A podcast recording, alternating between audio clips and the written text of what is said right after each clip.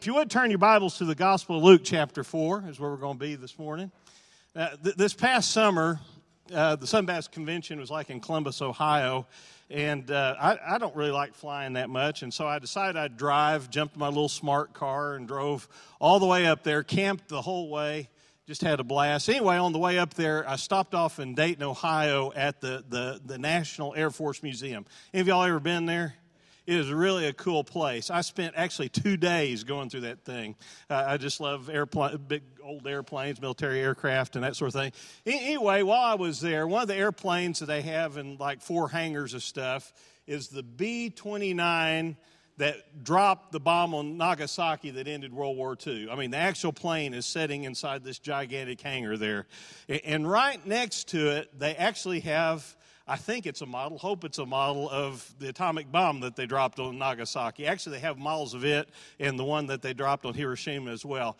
And, and right next to it, they have this gigantic panel that explains how an atomic bomb works okay? I think if you stand there and read the whole thing, they automatically put you on the do not fly list. You're uh, immediately branded as a terrorist. I mean, it had amazing detail there. I actually think I could go home and build one in my garage. Does anybody have any uranium laying around the house or plutonium? You know, we might give it a try. But I mean, just incredible detail. And I learned a lot. I'm kind of a dumb okie and not very good at science type stuff. And, and it, was an amazing thing. I, didn't realize there's two different kinds of bombs that, that they dropped there in World War II. Uh, and one of them kind of works like a rifle. They, they, they take a little tiny atomic piece of something, atomic particle, and they fire it at a mass of stuff, and it causes a chain reaction that unleashes an explosion equivalent to 20,000 tons of TNT, is what it was in World War II. Now they have bombs that like a half a million uh, tons of TNT. I mean, just a just a, a little tiny particle fired at velocity into that created a chain reaction. Folks, this morning I'm going to share with you a tiny little truth that can cause a chain reaction in your life, in your church, and, and that chain reaction can have an amazing effect on your life. It can be a revolution, it can be a transformation. You may never be the same again if you let this little truth uh, begin to take root in your life, okay? Now, I just have one point today, okay? Can you handle a one point sermon? Uh, and that one point just has four words, okay? Can you handle four words? Grab your four best brain cells and wrap it around these four words. Are you ready for this? You're, everybody say it. You're saved to serve. Everybody got it? You're saved to serve. Everybody say it again. You're saved to serve. Now, turn to the person next to you and point at them. Try not to poke their eye out point at him and give it to him real good. You're saved to serve, okay? You've been wanting to do this for a while, haven't you? Okay. okay, now, now take your fingers like this and point them back at yourself and give yourself both barrels. You're saved to serve. You're saved to serve. Everybody got, that's my sermon right there. I have one point and you got it, okay? You're saved to, to, to serve. That's all you got to remember today. That, that, that's my, my, my, message today. That's my point. Now, we're going to look at a, a passage of scripture from the Gospel of Luke uh, and chapter 4, and just a couple little verses here. Uh, if you would look at verse 38. Of course, this is fairly early on in Jesus' public ministry. The also known as the great Galilean ministry that's taking place here. Uh, anyway, uh, verse 38 says this and says, Now he arose from the synagogue and entered Simon's house, but Simon's wife mother was sick with a high fever, and they made request of him concerning her. And so he stood over her and rebuked the fever, and it left her. And here it is.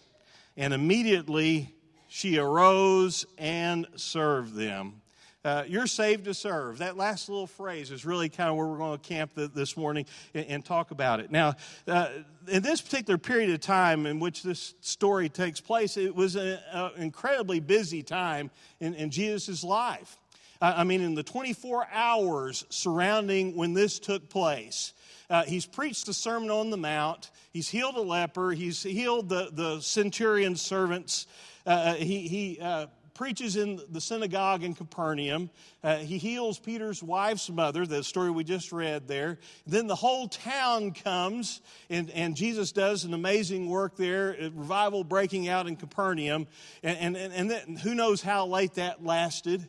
And then the, it says the next morning he gets up early before everybody else and goes out to pray. Now, he's a busy dude, right? Now, I, I, run into people all the time that talk about how busy they are. And all I got to say is, is Jesus shows us what 100% looks like. Uh, and, and uh, you know, it's one thing to run around and say how busy you are and goof off half your life. It's another thing to measure your life alongside Jesus in the way that he used his time. Uh, and Jesus shows us what a life that's not wasted looks like. And there's many of us need to recalibrate our lives uh, to be more like Christ and stop wasting the precious time that God has given us. One other thing I just point out as we dig into this is, is that when Jesus began his ministry here on earth, uh, I mean, uh, for all practical purposes, all of it rested on his shoulders. I mean, there, he was surrounded by a sea of lostness, lost people everywhere. There were sick people all over the place, demon possessed people all over the place. I mean, eh, the, the need upon need upon need all around him. And there was really just one person, and that was Jesus Christ, God incarnate himself, who could do anything to help. And from the very beginning, it was Jesus' intention to help those people, to save those people, but then as he saved those people, to immediately begin to incorporate those people into his kingdom work, into this great kingdom movement that's taking place, that Jesus is inaugurating and initiating it through his public ministry there. Uh, people were, by design, saved to serve. Now, uh, this particular story with P- Peter's wife's mother, yes, Peter had a wife.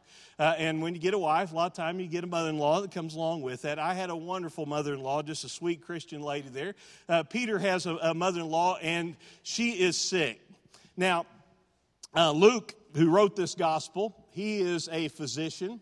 Uh, and uh, he may have actually used a medical term here uh, of the day because he refers to this as a burning fever. Have y'all ever been so sick that, I mean, you just had a really high fever? Uh, you, you, know, I've, I've, had fever like 105 or so. Uh, you know, I had mononucleosis when I was a senior in high school and actually walked across graduation with about 105 degree fever. Actually got disoriented as I went across the stage. My dad was on school board. He had to actually guide me off stage. I mean, I was just out of my head with that fever. Uh, you know, uh, well, this is one of those kinds of fevers.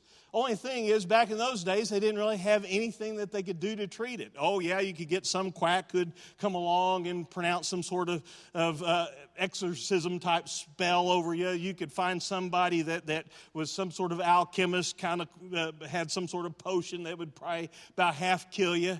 Uh, even the rabbis got in on the act. We, we have some of their ancient writings where uh, they tell the other rabbis what to do. And if you had a burning fever, here's what the rabbis said in the Talmud that you're supposed to do about it. You were to go take a braid of hair and tie it to a thorn bush. That's high state medical care, right? Kind of like Obamacare. But anyway, uh, uh, you'd either get better or go bald, right? Uh, that, that's the best that they had to offer. Now, this was a life or death situation. This woman's life was at stake. She could have died because of this fever that they had. Now, the people around her do a smart thing, they do the right thing, they go get Jesus.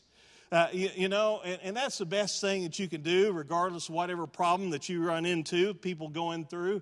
You can just take them straight to Jesus. You can do that through prayer. You can do that through showing them the scriptures. Uh, but getting a person in contact with Jesus is the best answer to every problem. And don't you ever forget that.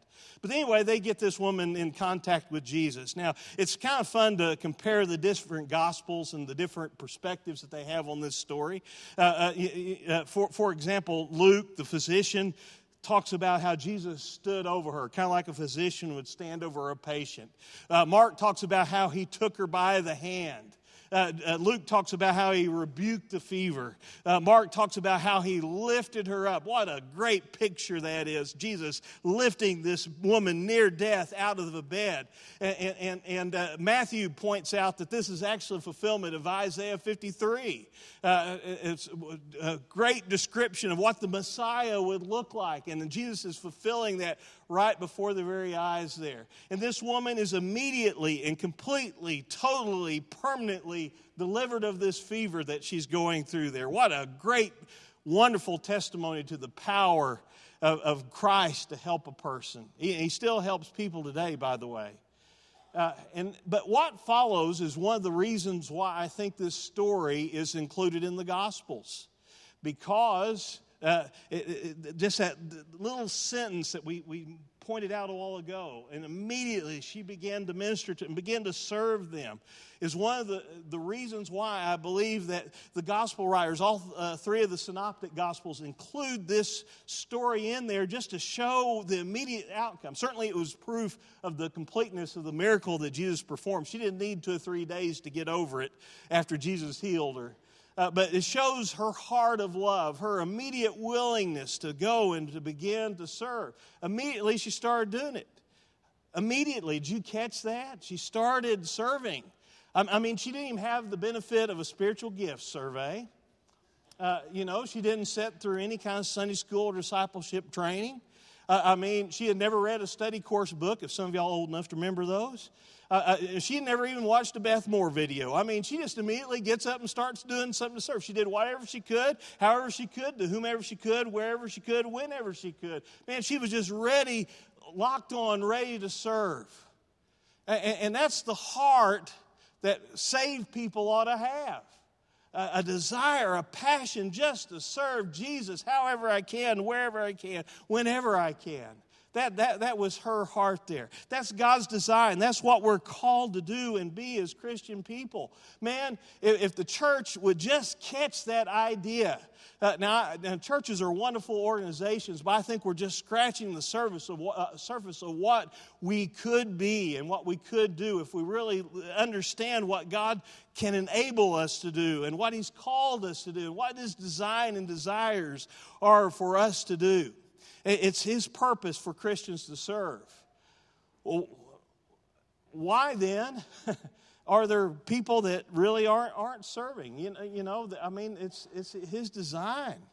Uh, uh, a number of years ago, a guy by the name of Ted Engstrom, uh, you know, he's connected with World Vision. Some of y'all are familiar with that organization, but he wrote several books. In, in one of his books, In Pursuit of Excellence, he tells a story. Could happen to any one of us. Uh, a storm passed through the area where he lived, knocked out the power in his house. And so he uh, goes to another part of the house and knows there's a flashlight in uh, one of the drawers. Uh, and so he gets a flashlight, turns it on, nothing happens.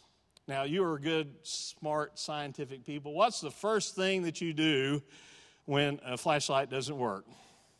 You hit it. That's right. Now, I'm not going to demonstrate this for the benefit of the sound crew, but anyway, you hit the thing, you know, and if it doesn't come on, what do you do next, guys?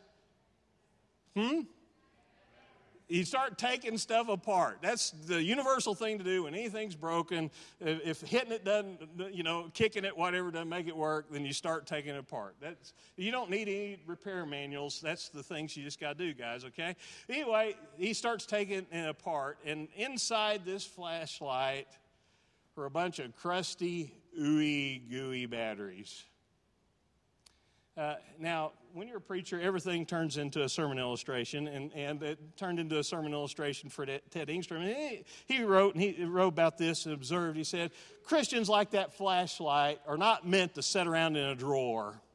They're meant to be used. And then he observed one of the reasons why there may be ooey gooey Christians out there have such crummy attitudes and sour dispositions, look like he swallowed a fish hook.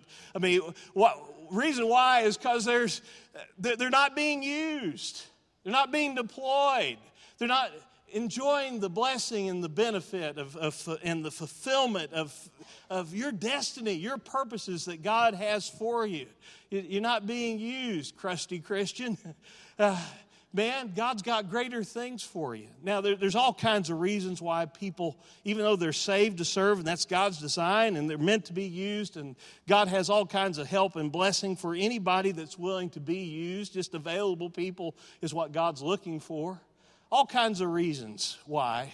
Some people, um, for whatever reasons, after they got saved, they just never ever got busy serving the Lord.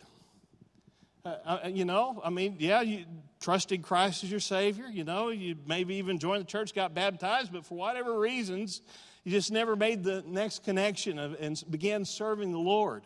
Never have. Uh, you know, that may be you. Uh, you know, you kind of remind me of this couple I read about here a few months ago.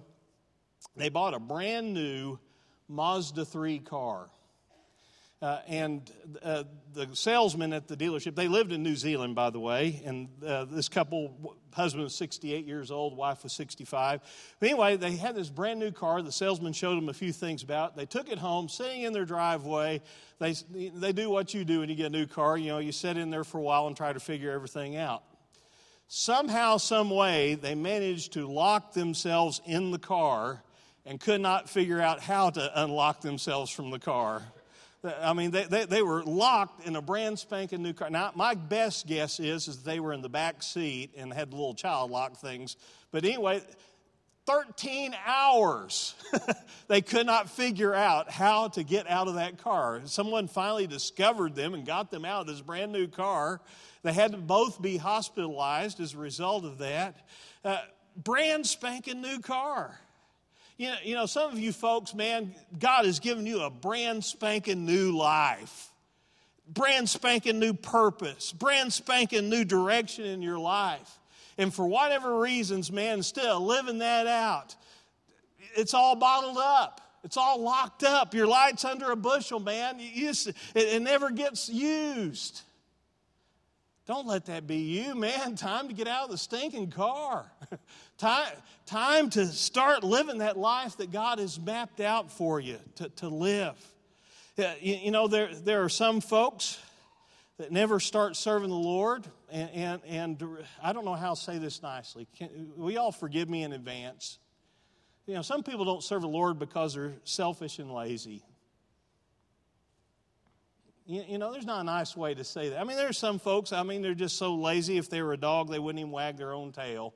I mean, they had to lean up against a fence to bark. They're so lazy, you know, just sit in a pew till their shadow wears a hole in the carpet. I mean, just, just lazy, you know?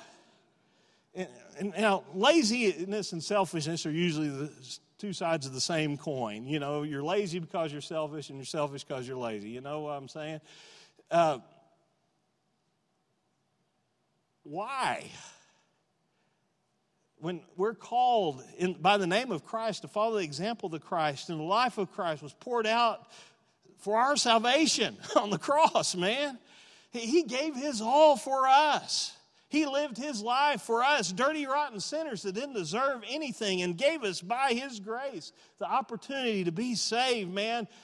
What kind of example are we following of Jesus when we live our lives selfishly and lazily? it's not Jesus' example we're following. Man, there, there are some Christian folks that, that I mean, they're far more inclined to sit in the La-Z-Boy, kick back, watching a CSI marathon or something, uh, you, you, know, than to, to do anything to serve the Lord in any capacity. Now, there's a little corollary that sometimes goes with the selfish and lazy, and that's the I've already done my part version of it. Folks, listen to me. As long as God's got you alive here on this earth, there are things that you can do. It may not be the stuff that you used to do physically, uh, mentally, in some cases, you may not be able to do what you used to do, but you can always do something to serve the Lord. Always. Uh, I had a 94 year old lady in my first church that I pastored. she was our oldest member.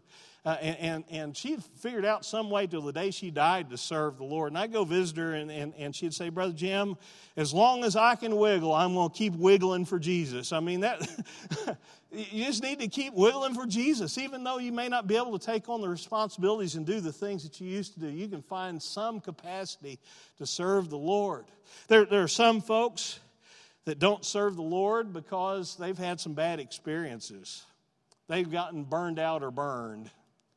Uh, you know, and, and, those folks are out there in churches. I mean, our church has got more has beens than the Pro Football Hall of Fame, man. Uh, I mean, there just has been. I used to do this and used to be that and used to do this and that. I mean, just, and stuff happens. Uh, you know, bad stuff happens. Sometimes, you know, we melt down. Sometimes the circumstances around us melt down, and, and you know, there's some wrecks along the way. And, and, and sometimes Christian people get caught up in those things and they never ever do a, another crying thing to serve the Lord. Uh, Mark Twain had a saying. He says, you know, once a cat sets on a hot stove, he's never going to set on a hot stove ever again, but he's not going to set on a cold one either. uh, you, you, know, have, have you gotten burned out and, and burned and, and trying to serve the Lord in some capacity, and you came to that place in your life where you said, never again. I'm not going to do that. uh, sorry. Been there, done that, not doing it again. Folks, listen to me. If, if the grace of God is not sufficient enough to somehow patch you up when you get beat up and bruised, it's not very good grace, is it? If God can't get you back in, in the trenches, get you back in the midst of the battle uh, when you're wounded, uh, He's not much of a healer, is He? Folks, listen to me. The grace of God is enough to get you back in action regardless of what's happened to you, regardless of how bad it went, regardless of how poorly you were treated when you tried to serve the Lord before, regardless of how burned out you got, man, the grace of God is enough to get you back in the midst of serving Him because you're saved to serve. Let go of that excuse, man, and get busy. Let God do a work in your life. There, there's some folks that don't serve the Lord. Uh, because they, they feel like the things that they've gone through have just somehow disqualified them from serving the Lord. They think for, that, that they're not fit, they're not, no longer worthy. They think that, that their circumstances have somehow precluded them from being able to, to serve the Lord. All I got to say to those folks is, man, you just don't know your Bible very well. Uh, because God uses imperfect people far more than He uses perfect people. I guarantee you that. I mean, Moses was a drunk. Abraham was old. Uh, uh, you know, Isaac was a daydreamer. Uh, uh, Jacob was a liar. Leah was ugly. Joseph was abused. You know, Gideon was a fraidy cat. Samson was a long-haired hippie with women trouble. I mean, you know, David was an adulterer. Rahab was a prostitute. Uh, uh, Elijah was suicidal. Uh, Isaac preached naked. Jeremiah was young. Uh, Job went bankrupt. Uh, uh, John the Baptist ate bugs. Martha was a worrywart. Man, Peter denied Christ. Lazarus was even dead, and God used all those people. And, and He can use you as well if you are available.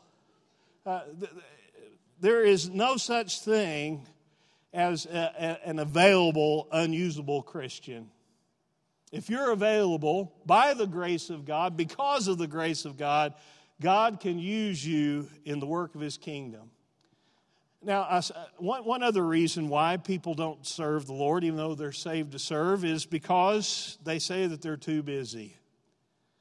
Now, that one just, uh, you know, we all have the same 24 hours, right? You understand that? Uh, you know, we just kicked off a brand new year, and, you know, you get somewhere around 527,000 minutes, you know, in this leap year. You get a few extra, you know.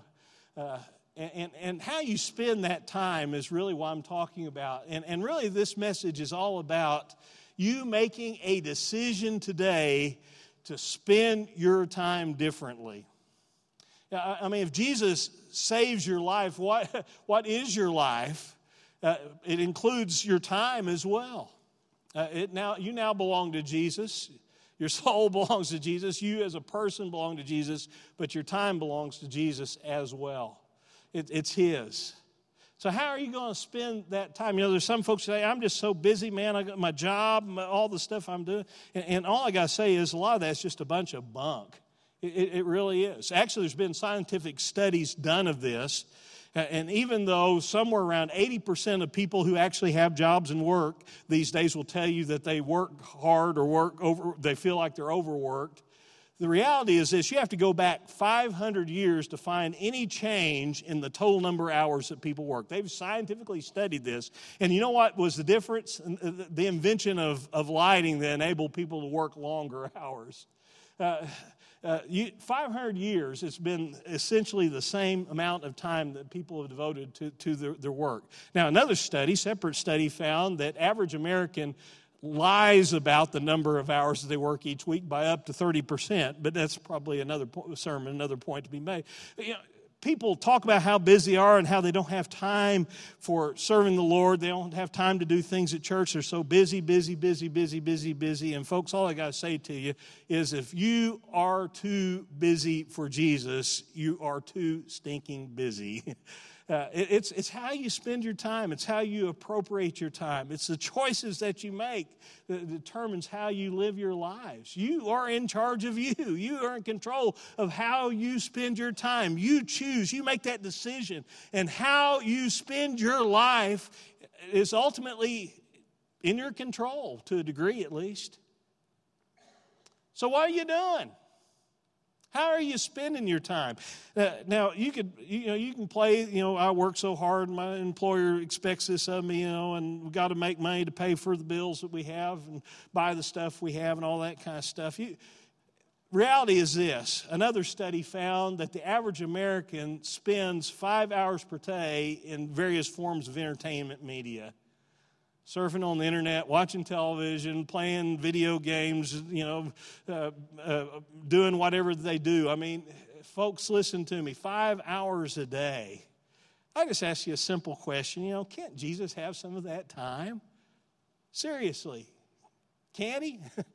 you know, if, if, if, if you were sitting at a table right across from Jesus, uh, and he had in his hands a complete breakdown of your schedule, how you lived your life, every minute of it. I mean, he, there was no fooling him. and, and he were looking you square in the eyes. And He said, You know, can't you give me some more time out of your life? Can't you give me another hour? An hour or two a week? How would you answer Jesus? Oh, sorry, Jesus, man, I'm so busy. Uh, you know, I don't have time for that. Is that what you're going to say? or you know, say, well, you know, that's that use of that time right there is not really that great a priority, and there's better things that that I could use my time. Folks, listen to me. Uh, Jesus is asking. there is this kingdom thing going on, and we're participants in it and we're to be sold out to Jesus. We're to be all in, leaving it all out on the field for Jesus, living a life that's, that's completely yielded over to Him. And how dare we waste this Jesus life that He's given us? Now, one of the things I point out in this story is, is that there, there's something that's about to happen and that is that the whole town of Capernaum's basically at the door. Revival's about to break out, and there was help that was needed. What would happen if Greenville went into a, time of spiritual awakening? Would we even have enough people to, to follow up the decisions that were made? Would we have enough Sunday school teachers? Would we have enough people to carry out the various ministries? If, if God really did bless, and something great like that really did happen, would we even begin to be ready for it? Folks, listen to me. Serving the Lord on the front end is an act of faith and belief that God is indeed going to do something great. I remember when Brother Matt came here as pastor. I think I sat down to lunch with him in his second week here. Uh, and uh, even though there had been a few months past since I'd served here as interim pastor, one of the things I told Brother Matt, and I still believe it today, and that is this church right now has enough leader potential people in this church to be a church of 3,000 or more. Sitting here in this place today, people who have the capacity to lead ministries and to mobilize, to train others, and do all the things that enable a church really to have turbocharged growth. Folks, listen to me. That potential, this church has the potential to, to, uh, for an amazing God thing to take place. This church can be a miracle. And folks, listen to me. Why I'm pleading with you about is it's time to get this thing off the chain. It is time to turn this thing loose. Man, it's time to ramp it up. The, the, the church is never to be uh, an institution that, that constrains ministry, but it's to be an insti- a, a body that enables ministry. Folks, listen to me. The possibilities what God can do in through this church are, are limited only by a limitless God. We live in a town where there's a hundred churches, literally, in Greenville, Texas. There are churches all over the place. The people who need Jesus Christ and need to be reached in this town, all the easy ones are already in a church someplace. Folks, I can, I can tell you that, man. To reach this community for Christ, uh, it's going to take people crossing barriers. It's going to take ministries that reach out to people in particular needs that they have. Man, it's going to take mobilization of a body of believers in an unprecedented kind of way. It's going to take commitment of our time and energy and our resources. It's going to take people who are all about Jesus. And listen to me, that's what I'm talking about. You know, if you people are here today, if this folk, this body of believers here today would just even carve out an hour or two per week, it would be the equivalent of this church hiring 10 more staff members. Just an hour or two a week among the people that are gathered here today.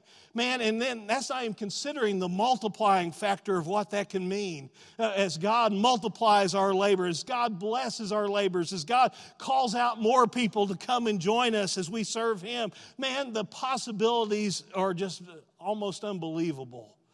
And, and, and folks, as we begin this new year, uh, I, I'm just asking you can Jesus have more of your time?